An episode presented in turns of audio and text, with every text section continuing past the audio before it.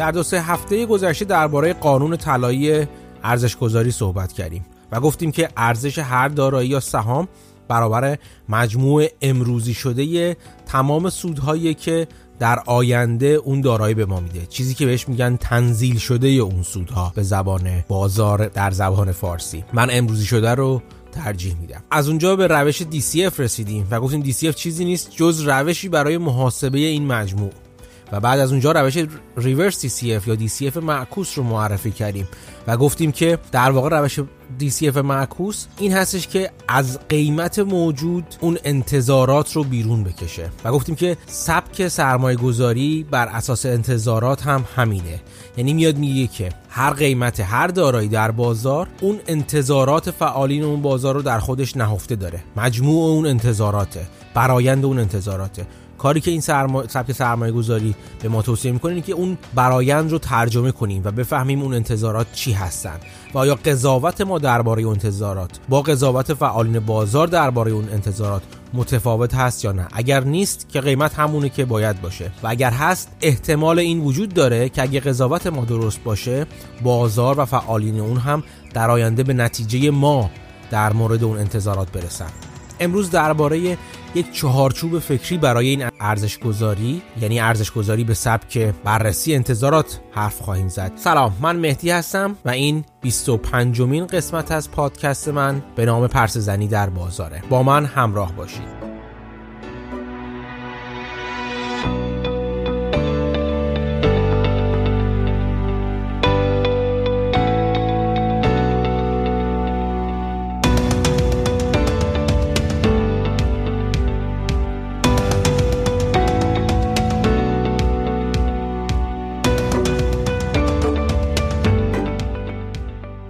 همونطور که گفتم ارزش گذاری و سرمایه گذاری بر مبنای انتظارات دقیقا همون چیزی که اسمش هست. بر مبنای انتظارات. یعنی سعی می‌کنه که ترجمه کنه قیمتی که در بازار برای یک دارایی وجود داره یا برای یک سهام وجود داره نشون دهنده چه انتظاراتی از اون سهم هستش. و کاری که می‌کنه اینه که میاد قضاوت می‌کنه که آیا این انتظارات انتظارات درستی هستن؟ آیا انتظاراتی هستن که واقع گرایانه هستن؟ و یا ممکن این انتظارات در آینده تغییر کنن؟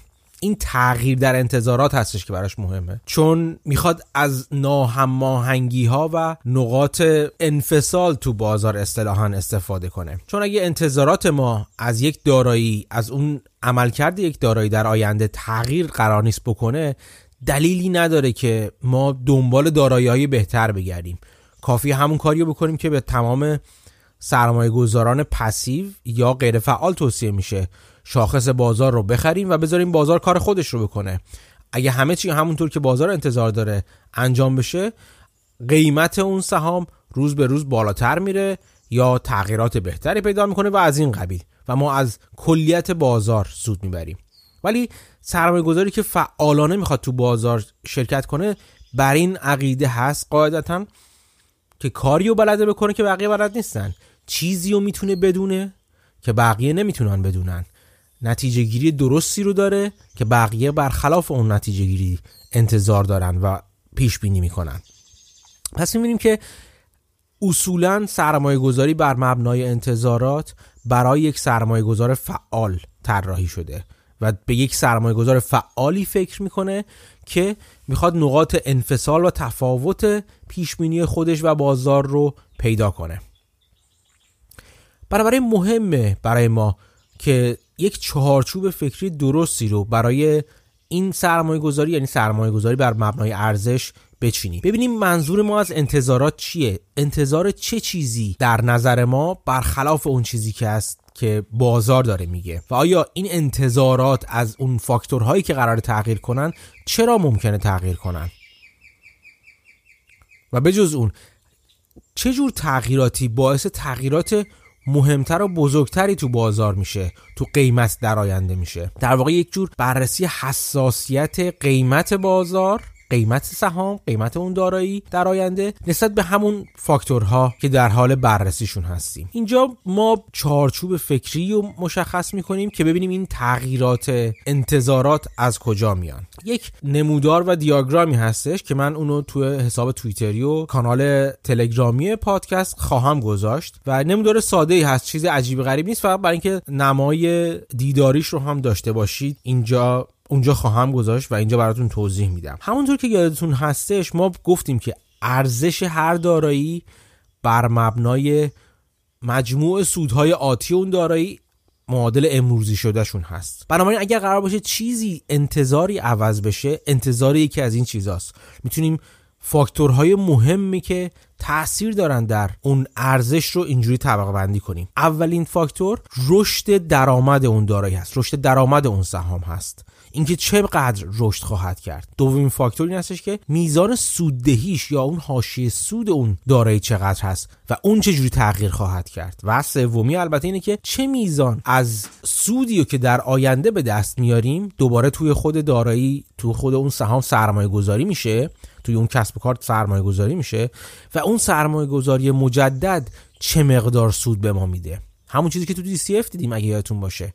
اینکه درآمد ناخالص ما چقدر رشد می‌کنه چقدر از اون درآمد ناخالص سود خالص ما هست و چقدر از اون سود خالص رو ما دوباره سرمایه گذاری می‌کنیم در خود کسب و کار که باعث رشد بیش از پیش اون سود در آینده خواهد شد. و اینکه چقدر اون سرمایه گذاری مجدد ما واقعا مؤثر هست. در اینکه اون سود افزاینده چقدر خواهد بود. بنابراین یکی از این سه عامل یعنی میزان رشد درآمد میزان رشد و تغییر حاشیه سود و میزان مؤثر بودن و میزان کمی سرمایه گذاری مجدد یکی از این ستا باعث اون تغییر انتظارات میشه. اگر اون چیزی که ما از این یکی از این سه عامل انتظار داریم انتظاری خلاف اون چیزی باشه که از قیمت از ترجمه قیمت اون دارایی به دست میاریم می‌تونیم به عنوان یک هدف سرمایه گذاری در نظر بگیریم. ولی حالا سوال اینجاست. چجوری بفهمیم چطور انتظار ما مثلا از میزان فروش درآمد ناخالص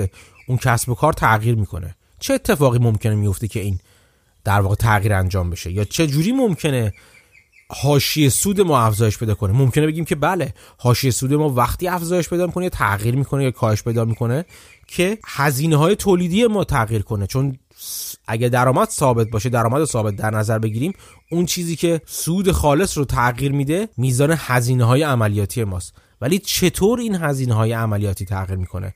و یا از اون طرف اون سرمایه گذاری های ما چطور عمل خواهند کرد؟ سرمایه گذاری که کسب و کار ما تو خودش انجام میده برای رشد چطور عمل خواهند کرد؟ بنابراین این عوامل اولیه و اون چیزی که اصطلاحا بهشون ولیو تریگر میگن چیزهایی که باعث تغییر ارزش سهامدار میشن خودشون از جاهای دیگه میان. در واقع کارهای دیگه ای باید انجام بشه اتفاقات دیگه ای در کسب و کار ما بیفته و عوامل دیگه ای تغییر کنن که فروش حاشیه سود و یا سرمایه گذاری تغییر کنه. اون عوامل دیگر رو اسمشو می‌ذارن ولی فاکتور یا عوامل ارزشزا. اون عوامل چیا هستن؟ خیلی سریع بهشون اشاره می‌کنیم. اون عوامل اولین چیزی که مهمه طبیعتا میگیم که وقتی میزان فروش ما حجم فروش ما بالا بره قاعدتا میزان درآمد ناخالص کسب و کار ما بالا میره. این میزان افزایش فروش چند جور می‌تونه خودش موثر باشه؟ یکی اینکه افزایش فروش کدوم محصول؟ این سوال مهمیه. آیا ما اگه کسب و کار ما چند جور محصول مختلف داشته باشه این افزایش فروشش از کدوم افزایش کدوم یکی از محصولاتش میاد؟ دوما این افزایش فروش آیا می‌تونه خودش باعث کاهش هزینه های سرانه هر محصول بشه؟ همون چیزی که بهش میگن economy of scale اینکه ما بیشتر از یه محصولی تولید کنیم آیا باعث میشه خودش که هزینه هر محصول تک تک هر محصول پایین بیاد اینا عواملی که باید در نظر بگیریم. عامل دوم همون چیزی که بهش میگن price and mix اینکه ترکیب قیمتی محصولات ما چطوری هستش. یه مثال خیلی معروفی در این زمینه وجود داره اینکه حدود سال 2000 کاری که شرکت خودروسازی فورد اومد انجام داد اینه که اومد محصولاتی که سوددهی بالاتری داشتن رو قیمتشون رو آورد پایین. و در عوض میزان تولیدشون رو برد بالا.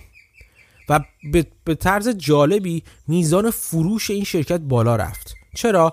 چون این محصولات پرسودتر رو برای بازار جذابتر کرد و این جذابتر کردن میزان فروش اونها رو بالا برد. و اتفاقا میزان فروش در مورد محصولی بالا رفته بود که حالا حاشیه سودش بالاتر بود. و در انتها این باعث شده بود که سود عملیاتی که فورد به دست می آورد از فروش مجموعی از انواع اقسام مدل های ماشینش متمرکز بشه روی اون مدل هایی که سوددهتر بودن. و این سوددهتر بودن رو با پایین آوردن قیمت اون محصولات تو بازار جذابتر کرده بود و اون سودده بودن و میزانش رو برد بالا. پس اینکه ما کدوم یکی از محصولات شرکتمون رو روش تمرکز بیشتری بدیم و باعث بشیم که اون میزان سوددهی بیشتر رو در مورد شرکت ما در مورد عملیات شرکت ما بالا ببره. توی مجموعه سودهایی که در آینده به دست خواهیم آورد مؤثر خواهد بود. و ممکنه ما اون دیدی که داریم نسبت به بازار در آینده با ارزش گذاری امروزی که فعالان بازار در مورد اون دارای انجام میدن متفاوت باشه. برای مثال میگم به شما مدت ها پیش وقتی آمازون شروع کرده بود کارش رو و با هزینه های خیلی پایین شروع کرده بود به ارسال کتاب محصولات مختلف. آمازونی بود که هنوز AWS یا سیستم محاسبات ابریش هنوز خیلی بزرگ نشده بود. همون زمان ها کم کم داشتن تحلیلگرا می‌دیدن که حاشیه سود آمازون داره میاد پایین. کمی کمتر و کمتر میشه. به خاطر هزینه های مختلفی که برای سرمایه گذاری های مختلف داشت انجام می‌داد.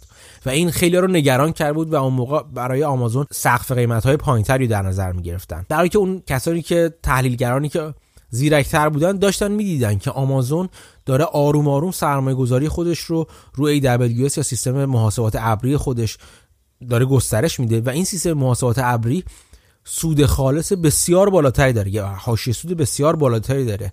و این قسمت پرسودتر آمازون روز به روز و سال به سال بزرگتر و بزرگتر شد تو آمازون. در که در به صورتی که الان یکی از عمده شاخه های سودده آمازون از AWS میاد. همون کاری که اپل با بخش سرویس و خدمات خودش انجام می‌داد. سخت افزار همیشه سود محدودی داره و همیشه این سود محدود با ورود رقبا مجبور کمتر و کمتر بشه کم کم سامسونگ گوشی های بهتری می‌زنه. گوگل با پیکسلش وارد میشه. هواوی چینی میاد وارد میشه با قیمت پایینتر و اپل رو مجبور خواهد کرد که محصولاتش رو با سوددهی کمتری به بازار عرضه کنه. حتی اگه نخواد و حتی اگه option های خیلی قوی تری بخواد روش بذاره. ولی این فشار رو اپل خواهد بود و این رو اپل سالها قبل فهمیده بود و کم کم شروع کرد فشارش رو گذاشتن تمرکزش رو گذاشتن رو بخش سرویس و خدماتش رو بخش اپلیکیشن هاش رو بازار اپ استورش و و و کارهای از این قبیل که سعی کرد جریان سوددهی جریان درآمدی رو برای خودش بسازه در آینده و رشدش بده آروم آروم که در جریان سوددهتری بود با هاش سود بالاتری بود. این اون چیزی که اگر شما تحلیلگر زیرکی باشین تحلیلگر آشنا و تهاتوی کسب و کار مورد نظر خودتون در آورده باشین و دیده باشین و دنبال کرده باشین که مدیریت چه جور سیاستی رو در پیش گرفته و آیا این سیاست داره موفق عمل می‌کنه یا نه می‌تونه برگ برنده شما باشه نسبت به سایر فعالین بازار. چیزی رو بقیه ببینن که شما نمی‌بینید. ممکنه چارتیستا یا تکنیکال تحلیلگران تکنیکال کسایی که با نمودارها ور برن بشینن نگاه کنن قیمت داره رشد شم میشه. شروع کنن انواع اقسام پترن ها و الگوهای نموداری رو تشکیل بدن که این داره به سقف نزدیک میشه قیمت. قیمت اینجا سطوح مقاومتی داره. در حالی که شما می‌دونین این سطوح مقاومتی چندان اهمیتی نخواهد داشت. در افق سرمایه گذاری شما ممکنه برای اون چارتیستا کافی باشه که مثلا در چند ماه آینده یا چند سال یکی دو سال آینده یک سطوح مقاومتی در فلانجا خواهد بود. گیرم که اصلا حرفشون درست. ولی شما چیزی می‌دونید که بقیه نمی‌دونن اون چارتیست ها نمی‌دونن. و اون اینه که آمازون یا اپل یا شرکت مورد نظر شما روی محصولی داره کار می‌کنه که هاش سود بالاتری داره و داره ترکیب محصولات خودش رو به سمت اون هاش سود بالاتر شیفت میده. و این شیفت دادن تغییر دادن باعث خواهد شد که در آینده سوددهی ناگهان جهش بالاتری داره برای کسب و کار شما به عمل بیاره. این اون تغییر انتظاراتی که شما می‌تونید خبر داشته باشید ازش و بقیه خبر نداشته باشه عامل مهم دیگه که می‌تونه باعث افزایش درآمد بشه درآمدهای ناخالص بشه چیزی هست که بهش میگن اهرم عملیاتی یا operating leverage. این operating leverage رو من قبلا تو حساب توییتری کمی مفصل تر توضیح دادم و نمونه هایش رو گفتم. اینجا خیلی سریع ازش میگم نمونه نمونه رو رد میشم.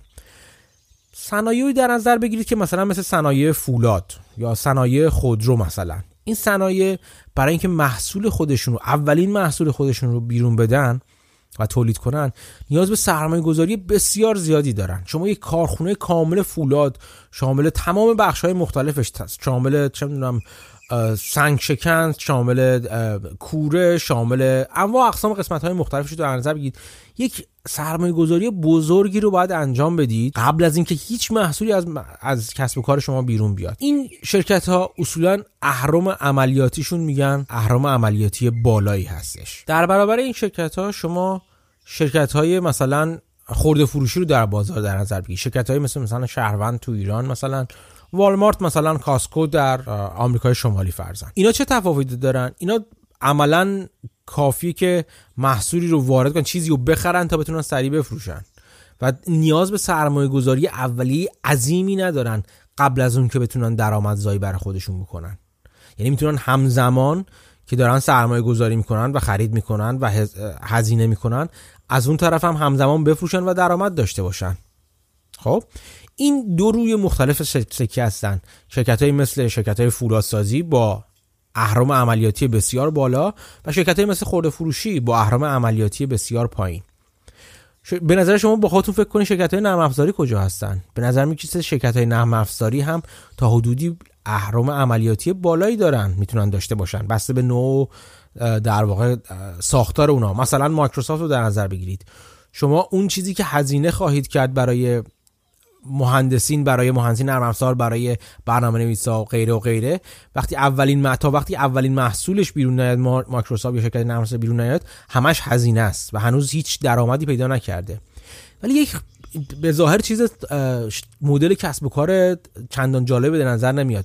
ولی یک خاصیت خیلی جالب داره. این که وقتی شروع شد فروش شما و تولید محصول شما شروع شد با افزایش یعنی با هر محصول جدیدی که میفروشید هر واحد محصول جدیدی که میفروشید میزان سوددهی شما بالا میره. چرا؟ چون اون سرمایه گذاری اولیه اون کارخونه فولاد رو لازم نیست دو تا کارخونه فولاد بسازین دیگه. اون داره کار خوش انجام میده.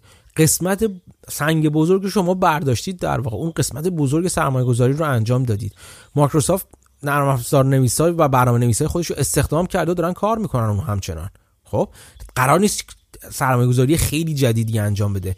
ولی سودش همینجور میره بالاتر و هرچی این شرکت ها فروششون بره بالاتر از اون طرف چون هزینه های ثابتشون زیاد بوده اول اون هزینه ثابت دیگه ثابت میمونه و هزینه متغیر کمی دارن و اون هزینه های متغیر کم باعث میشه سود داوری شرکت ما با افزایش فروش بره بالاتر. این می‌تونه تغییر کنه. بذارید یک نمونه برای شما.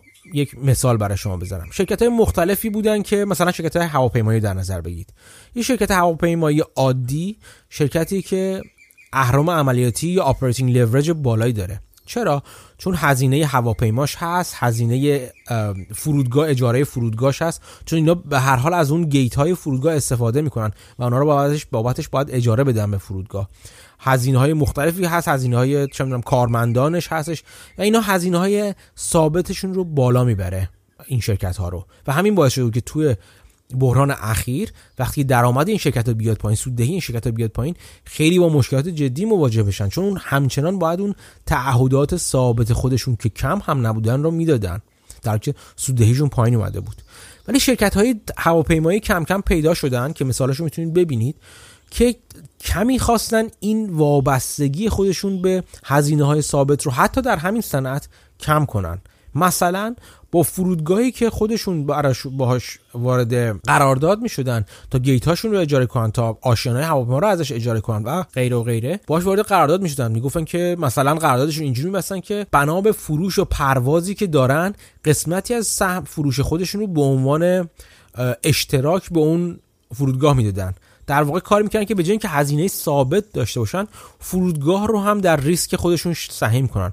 و البته فرودگاه هم بابت این شریک شدن و سهیم شدن در ریسک انتظار سود بالاتری هم داشت. و اینکه خب بله وقتی که مثلا شرکتی مثل ساوت وست مثلا که بسیار شرکت پرسودی هستش سوددهی بودش وقتی که همه چی خوب بود.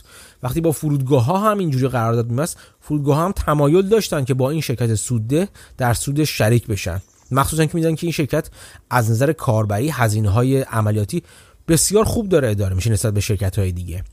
و این شرکت ها کم کم اومدن همین مدل همین در همین صنعت خودشون یعنی صنعت هواپیمایی با تغییرات کوچیکی در مدل کسب و کار خودشون می‌دادن بسته به اینکه آینده رو چجوری می‌دیدن خودشون رو تا حد بهتری در برابر ناملایمات آینده ایمیل می‌کنن. چون همونطور که گفتیم شرکتی که هزینه های ثابت بالایی داشته باشه یا اهرم عملیاتی بالایی داشته باشه بسیار وابسته هست به میزان فروشش. اگر میزان فروشش از حدی پایین تر بیاد و حالا میشه اون حد و حد سر, سر به سری گذاشت اسمشو طوری که فروشش باید یک حد اقلی باشه تا بتونه هزینه های ثابت خودش رو جبران کنه و اگر از اون حد فروشش پایین تر بیاد آینده تیروتای در برابر اون شرکت قرار داره. اینا باعث میشه که این این اهرم عملیاتی پس یکی از اون عواملی هست که می‌تونه به زعم ما در آینده انتظارات رو از اون شرکت ما تغییر بده. اگر ببینیم شرکت ما با اینکه در یک صنعتی داره کار می‌کنه که توش اهرم عملیاتی به صورت سنتی بالا هست وابستگی به هزینه های ثابت بسیار بالا هست و اون شرکت مدیریت اون شرکت داره با استراتژی خوب و جالبی که داره این تغییر رو درش اجرا می‌کنه که وابستگی به اون هزینه های ثابت رو پایین بیاره این می‌تونه اون چیزی باشه که انتظارات رو در آینده از سوددهی و ارزش دهی در اون شرکت تغییر میده. پس این هم یکی دیگه از عوامل شد. عامل دیگه که باز هم در میزان افزایش فروش یا افزایش درآمد ناخالص تاثیر داره چیزی هست که بهش میگیم of scale یا اقتصاد اندازه شاید اسمشو بشه گذاشت. در واقع چیزی نیست جز اینکه ما چقدر زیاد محصول میفروشیم. خب. این خیلی چیز عادی هست. اولین چیزی که به نظر می‌رسه این که خب ممکنه با افزایش میزان فروش ما اگر مخصوصا اگر عملیات اهرم عملیاتی بالایی داشته باشیم همونطور که تو قسمت قبل گفتم افزایش فروش ما هزینه سرانه تولید محصول رو پایین بیاره. یعنی هزینه مثلا تو شرکت فولاد سازیمون هزینه تولید فولاد به ازای هر تن پایین بیاد. چرا؟ چون اگر قرار باشه ما دارایی های ثابتمون یعنی دارایی هایی که بابت تولید اون محصول سرمایه گذاری شده روشون مثل خود کارخونه فولادسازی. اونو در طول زمان مستحلک کنیم که مستحلک خواهد شد. بالاخره نیاز به مینتنس نگهداری و هزینه کردن داره. اگر اون هزینه رو بخوایم سرپخش کنیم روی سرریز کنیم روی محصولات فولادمون که باید بکنیم می‌بینیم که هر چقدر این تولید محصولاتمون بره بالاتر هر چه ظرفیت تولید فولاد ما در سال بالاتر باشه هزینه سرانه حداقل اون بخشیش که مجبور مدیونه و وابسته به هزینه های ثابتمون هستش مثل سرمایه گذاری اولیه توی تجهیزات ما برای هر تن فولاد میاد پایین. و اینجوری می‌فهمیم که خب بله اگر ما میزان میزان فروشمون بالا بره میشه هزینه سرانه هر واحد محصولمون رو بیاریم پایین. در واقع این اولین تأثیریه که میشه افزایش میزان فروش یا economy of scale روی سوددهی ما داشته باشه. ولی یه روی دیگه ای هم داره. شرکتی رو در نظر بگیرید مثلا مثل بازم شهروند. یا تو آمریکای شمالی که شرکت Home Depot که محصولات مربوط به بازسازی خونه و ساخت و ساز رو در واقع میفروشه. خب؟ یا والمارت حتی. وقتی یک مشتری اینقدر بزرگ هست یعنی به عنوان مشتری وارد بازار میشه و می‌خواد از ساپلایرها یا تأمین کنندگان اجناس خودش جنسی بخره وقتی اینقدر بزرگ هست قدرت چونه زنیش هم بالا هست. یعنی می‌تونه هزینه مواد اولیه خودش رو هم پایین بیاره اینجوری. چون مثلا والمارت با شما شهروند رو بذارید در نظر بگیریم که همه می‌بینیم چی هست. وقتی مثلا همونطور که قسمت قبل گفتیم وارد مذاکره با یک شرکت فرزن سید ماهی میشه می‌تونه بهش فشار بیاره بگی اگر تو فروش به من رو می‌خوای اگه می‌خوای فروشت به این همه شعبه شهروند در سراسر تهران رو مثلا داشته باشی باید قیمت قیمت ماهی فلان تو کیلویی انقدر ندی که به همه میدی. به من باید ارزون تر بدی. و خب بدیهی و طبیعی هستش که برای اون تأمین کننده هم میصرفه که چنین مصرف کننده بزرگی رو از خودش راضی نگه داره و اون حاشیه سود خودش اونور پایین بیاره تا این طرف بتونه این بازار بزرگ و این فروش بزرگ رو داشته باشه. خب؟ بنابراین اکانومی اسکیل یا میزان فروش ما اگر بالا بره می‌تونه خودش با تبدیل به اهرم اعمال قدرتی بشه که روی تامین کننده های مواد اولیه کالاهای خودمون بیاریم. و اونا رو با چون زنی با, با افزایش قدرت چون زنی که به دست آوردیم هزینه های تولیدی خودمون رو پایین بیاریم برای اونا. از طرف دیگه خود میزان فروش خود بزرگی در واقع کسب و کار ما می‌تونه باعث افزایش فروش هم بشه. چطوری؟ الان یک جنگ نابرابر و یا یک جنگ بسیار هیجان انگیزی که بین والمارت و آمازون در گرفته تو آمریکای شمالی همین است.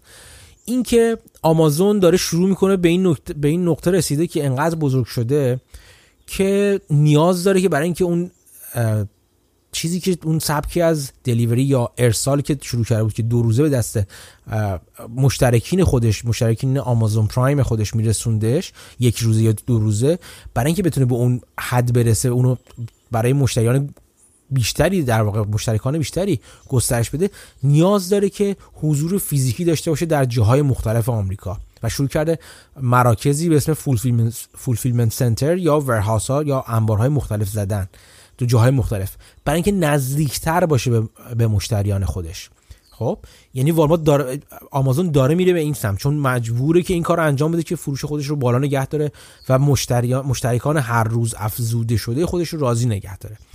از اون طرف والمارت با اینکه در خریدهای آنلاین خیلی از آمازون قبلتر بود و آمازون کاملا والمارت رو قورت داده بود و شکست داده بود به خاطر اینکه حضور فیزیکی داره در آمریکا یک آماری هست که میگه تو هر چند هر آمریکایی در چند کیلومتری یک والمارت هست میشه و این حضور فیزیکی گسترده از سراسر آمریکا والمارت به این نتیجه که این الان برگ برنده رو داره و الان سیستم والمارت پلاسش رو انداخته که می‌خواد از همین سیستم شبکه گسترده فروشگاه خودش استفاده کنه.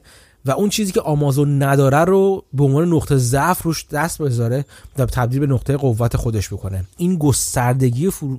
گستردگی حضور و بزرگی و اکانومی و اسکیل والمارت الان داره به کمکش میاد و خیلی از خیلی ها انتظار دارن که والمارت ناگهان به رقیب خیلی جدیتری برای آمازون برخلاف سالهای گذشته تبدیل بشه.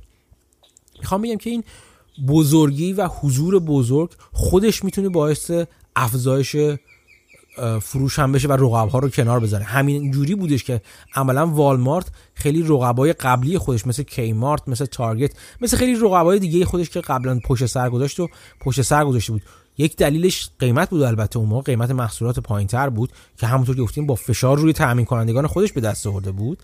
و یک دلیل دیگهش حضور گستردش بود در همه سرتاسر آمریکای شمالی و بعضا جاهای دیگه دنیا.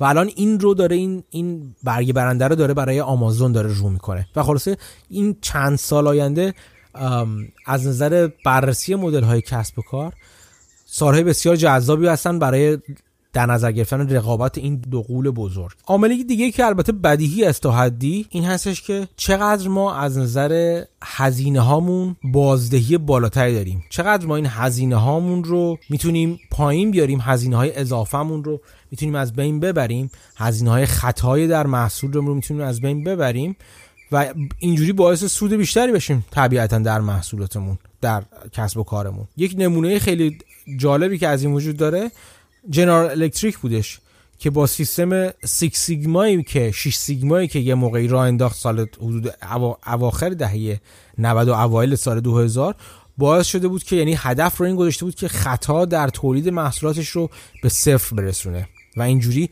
هزینه های خودش رو بیاره پایین. بعضی شرکت دیگه هستن که با الگوی خرید یا با الگوی تامین مواد اولیه خودشون هستش که این بازدهی هزینه رو بالاتر می‌برن یا هزینه ها رو پایینتر میارن مثلا نمونهش شرکت دل شرکت کامپیوتر دل بودش که به جای اینکه بیاد محصولات آماده رو بسازه و به بازار به تحویل بده اومد یه سری به صورت اینجوری نگاه کرد به جمع بست به بستن و اسمبل کردن کامپیوتر که من کامپیوتر رو مجموعی از ماجول ها و بخش های مختلف می‌بینم و خود اینا رو یه جوری طراحی می‌کنم و می‌سازم که اینا با همدیگه کامپتیبل یا سازگار باشن.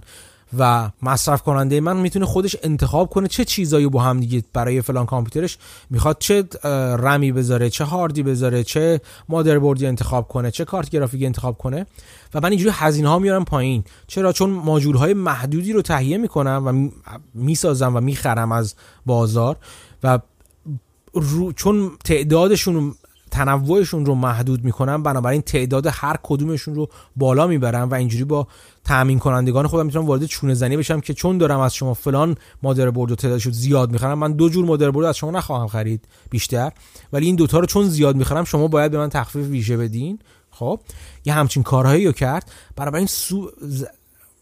میزان هزینه های خوش رو در سمت تامین به شدت پایین آورد و از طرفی دست مشتری رو باز گذاشت که هر جور ترکیبی که می‌خواد از کامپیوترش از قطعات مختلف تو کامپیوتر خودش بذاره این باعث شد که دل ناگهان فروش پیسیش بره بالا. چون یک سبکی از خرید تأمین و در واقع زنجیره تأمین رو برای خودش طراحی کرد که هزینه‌هاش بسیار پایین اومده بود و فروشش رو بسیار بالا برده بود. یعنی از دو سمت هم فروش رو بالا برده بود هم سوددهی رو بالا برده بود برای خودش. این باعث موفقیت دل شده بود. بنابراین نگاه به نوع این که ما با چه کسب و کار ما آیا داره کاری می‌کنه که هزینه های خودش رو طوری تغییر بده و پایین بیاره که باعث کاست افیشنسی یا بازدهی بیشتر این هزینه کردها بشه منابع هزینهش بشه یا نه؟ این می‌تونه عاملی باشه که در آینده انتظارات ما رو از اون کسب و کار می‌تونه تغییر بده. و در نهایت عامل نهایی میزان بازدهی سرمایه گذاری ما هستش توی کسب و کار خودمون.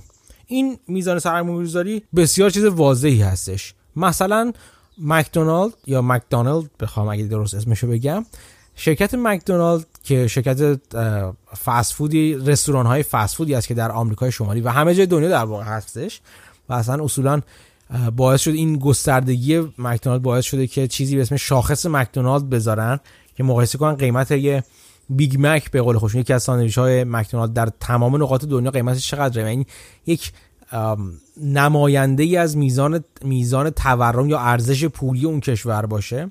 انقدر گسترده هستش مکدونالد. مکدونالد وقتی اومد روی توسعه خودش کار کرد. یعنی اومد گفتش که من می‌خوام اوکی می‌خوام شروع کنم فروشگاه های جدید رستوران های جدیدتری در آمریکا بزنم. اومد روی این سرمایه گذاری مجدد خودش اینجوری نگاه کرد و روش اینجوری کار کرد که گفت اولا کاری که من می‌کنم این که میام یک استانداردی می‌ذارم برای اون زمینی که می‌خرم. چون می‌دونید که مکدونالد اصولا میگن قسمت عمده ارزشش نه روی محصولاتش و فروششه بلکه روی املاکی که داره. و اصلا معروفه که مکدونالد یه شرکت املاک یک, شرکت اداره املاک بیشتر که حالا تو املاکش رستوران داره. نه اینکه فقط شرکت رستوران داری باشه. اومد گفتش که من اون لات ها یا اون قطعات زمینی که می‌خرم اولا برای مهمی که کجا می‌خرم؟ چقدر در آینده سود می‌کنه؟ چقدر در آینده رشد می‌کنه؟ خود اون قطعه زمین. و اینکه چقدر مناسبه برای اون نوع سرمایه گذاری من به عنوان یک رستوران؟ کجا قرار داره؟ و خیلی کار ویژه‌ای کرد روی انتخاب قطعات زمینی که می‌خرید توشون رستوران تأسیس کنه. این اولین کاری بود که مکدونالد کرد برای اینکه بازدهی سرمایه گذاری که به هر حال باید می‌کرد. به هر حال باید مکدونالد طبق روش خودش باید همچنان زمین می‌خرید رستوران میساخت توش و رستوران رو اداره می‌کرد. بنابراین اومد کاری که کرد اینکه اولا اولین قدم خودش رو گذاشت روی افزایش بازدهی سرمایه گذاریش در مورد انتخاب نوع اون زمینی قطعه زمینی که می‌خره. بعدی در مورد معماری بود. مکدونالد شروع کرد کاری کرد که تمام فروشگاهاش شباهت بسیار زیادی با هم داشته باشن از نظر لیات و پلن خودش. با کمی تغییرات البته بالاخره بعضی وقتا مجبور بود که کمی تغییر بده اون پلن یا لیات خودش رو لیات رستوران خودش رو. ولی بسیار شبیه همدیگه بودن. چیزی که بعدا دیدیم تو فروشگاه های دیگه هم اومدش. این تو کسب و کارهای دیگه هم اومد. این تاثیرهای بسیار زیادی داشت براش. یکی اینکه اولا اومد لیات و پلن بهینه رو برای اون کسب و کار خودش طراحی کرد. یعنی گفتش که من یکی رستوران دارم. چه جوری پلن آشپزخونه رو بشینم چجوری بخش سرویس دهی به خدم به مشتریان و اون جایی که میشینن در واقع سرو میشن غذا براشون غذاشون می‌خورن بهش طراحی کنم. چجوری بخش اون کانتر یا اون فرانت اندمو چجوری طراحی کنم؟ و همه اینا باعث شد که خیلی طراحی روی ساختمان اون فروشگاه روش وقت بذاره. بعد از اون این یکسان بودنشون یکسان بودن مکدونالد خودش جدا از اینکه بازدهی عملیاتی خودش رو در داخل رستوران خودش بالا میورد برای کارکنان خودشون. خیلی ساده. می‌تونست اونا رو آموزش بده. می‌تونست آموزش های از پیش تعیین شده خودش برای کارکنان خودشون رو هم از پیش تعیین شده طراحی کنه. باعث یک حس آشنایی برای مشتری هم شده بود.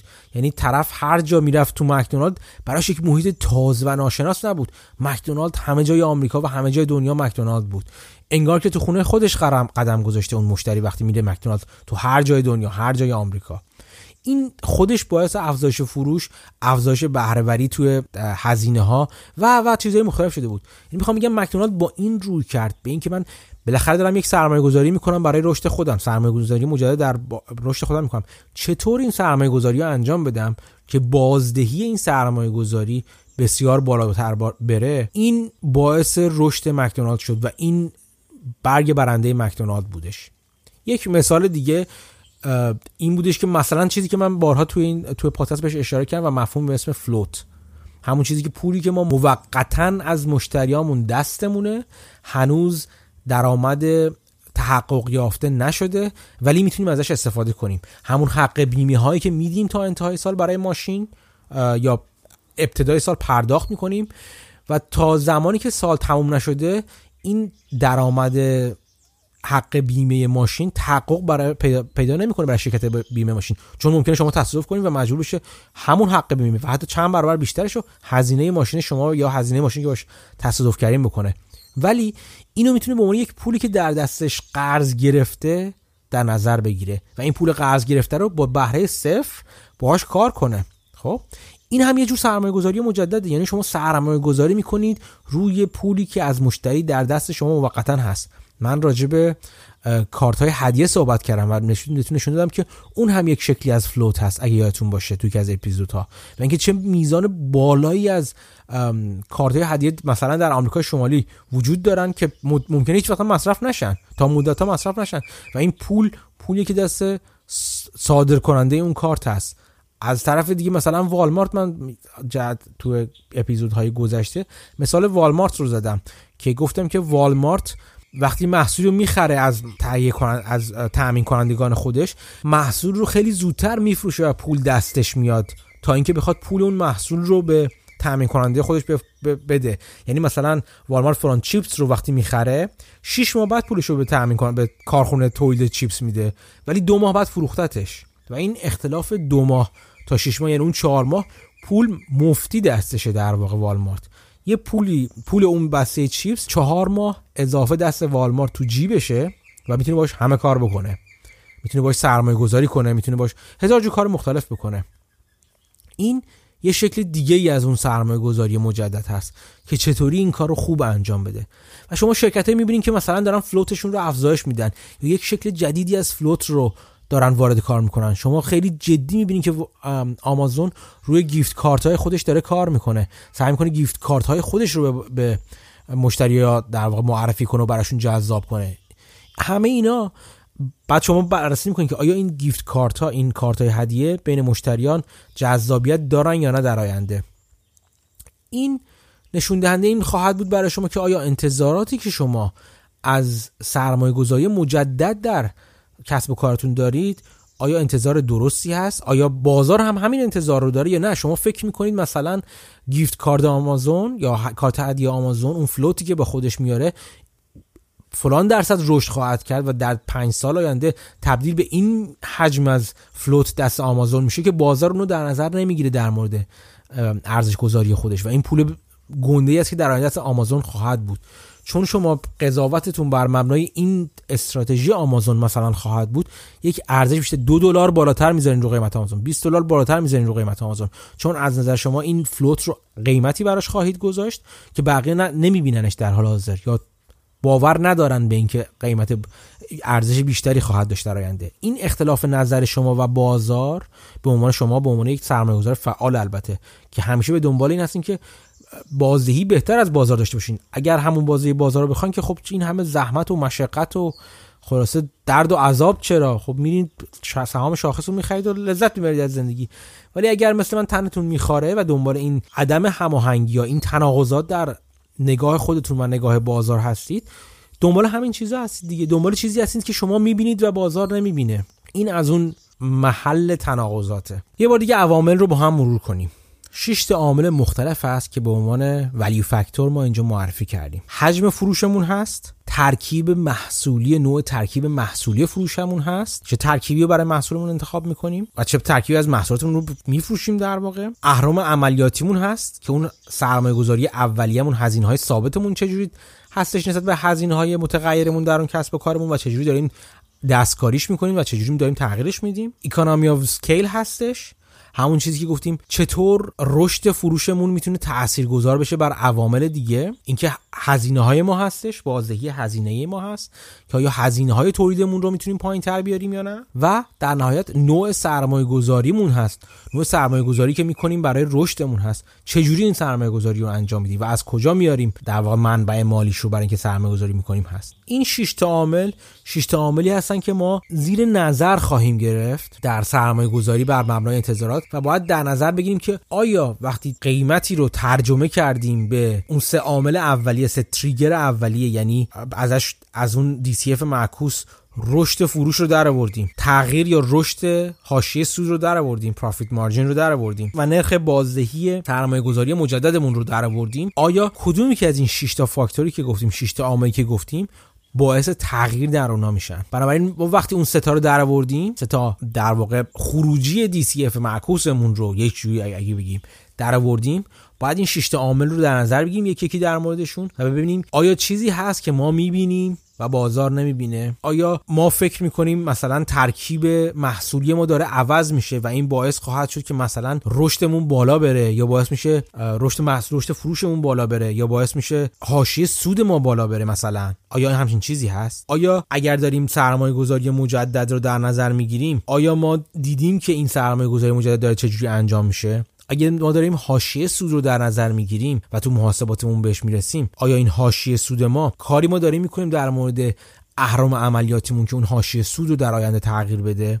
یا آیا داریم ما گسترش فروشمون رو داریم طوری بالا می‌بریم و از economy of scale داریم استفاده می‌کنیم که اون اون حاشیه سودمون رو بالا ببریم. یا محصولی یا ترکیب محصولیمون رو داریم عوض می‌کنیم. محصول سودده تری رو داریم جذاب تر می‌کنیم برای مشتری و به این ترتیب حاشیه سودمون رو بالا می‌بریم در اینی که خود فروشمون رو بالا می‌بریم. یا نه فقط حاشیه سودمون رو بالا می‌بریم. ممکنه ما سودمون کل فروشمون رو ثابت نگه داریم خب؟ ولی چون محصول پرسودتری رو میفروشیم سود نهایی که دست ما میمونه اون شیرهولدر ولیو یا اون ارزش سرمایه گذار که گفتیم سهامدار که گفتیم دستمون میمونه اون میزان بالاتری هستش. خلاصه من منظورم اینه که شما این 6 عامل رو باید خوب زیر نظر بگیرید در مورد کسب و کارتون و ببینید که اون کسب و کاری که دارین در بررسیش می‌کنید این 6 عامل رو چجوری داره تغییر میده چجوری داره عوض می‌کنه تا خروجی های DCF که DCF به شما داده رو دید متفاوتی نسبت به بازار براش داشته باشین. این چارچوب فکری کلی ما هست در سرمایه گذاری بر مبنای انتظارات. این نموداری که من ازش اسم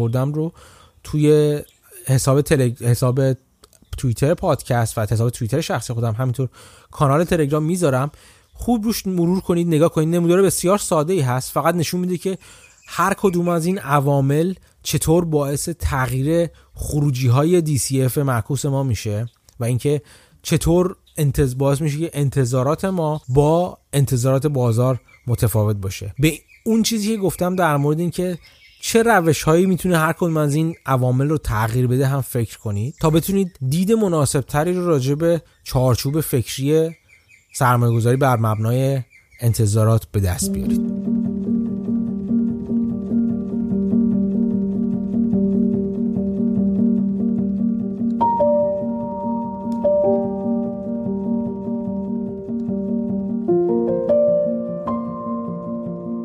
امیدوارم که از این اپیزود هم لذت برده باشید هفته آینده می‌خوام با شما در مورد رقابت صحبت کنم. اینکه شرکت ها تا چه زمان می‌تونن قابلیت رقابت خودشون رو با بقیه حفظ کنند. و به این اشاره کنم که قبلا گفته بودیم چرا این مهمه. این رقابت اگه سخت بشه برای شرکت ها اولا حاشیه سودشون پایین میاد. و ثانیا سالهایی که ما داریم پیش بینی می‌کنیم اون فرمول DCF رو به کار ببریم. اینکه تا چند سال شرکت ها می‌تونن سودی که برای سهامدار خودشون به ارمغان میارن و مدام افزایش بدن یا با حاشیه سود کافی نگهش دارن. این خیلی مهم هست. کاری که ما می‌کنیم هفته آینده اینه که سه دیدگاه مهم و اساسی در مورد رقابت رو در کسب و کارها بهتون معرفی می‌کنم. سه دیدگاهی که می‌تونه تفکر شما رو راجع به اینکه رقابت برای اون شرکتی که شما دارین نظر می‌گیرید در آینده چگونه خواهد بود شکل بده. قبل از اینکه با شما خداحافظی کنم باز هم ازتون دعوت می‌کنم که اگر دوست داشتید که از پادکست حمایت مالی انجام بدید به یکی از خیری های مورد علاقه خودتون و یا اگر دوست داشتید به خیری های مورد علاقه من که بنیاد کودک پناهگاه حیوانات وفا و بنیاد محک هست کمک کنید. و اگر دوست داشتید رسید کپی رسیدی که کمک کردید رو برای من بفرستید. یکی از دوستان به خوبی گفته بود که ترجیح میده به کسی که در اطرافش هست کمک کنه به عضوی از خانواده یا نزدیکان و عزیزانی که نیازمند این کمک هستن کمک کنه. بسیار کار قشنگتری هست اصلا. اگر کسی رو می‌شناسید که در اطرافتون می‌تونید کمک مالی بهش انجام بدید که مشکلی و گره از گره کارش باز کنه و همزمان دوست دارید که از پادکست حمایت مالی کنید. ازتون دعوت می‌کنم این صورت. کمک مالی و حمایت مالیتون رو از پادکست نشون بدید. با کمک به بقیه. تا هفته آینده که اپیزود دیگه از پادکست پرسزنی در بازار رو با شما و در خدمت شما خواهم بود مراقب خودتون باشید مراقب اطرافیانتون باشید خوب کتاب بخونید فکر کنید به بقیه کمک کنید و خدا نگهدار.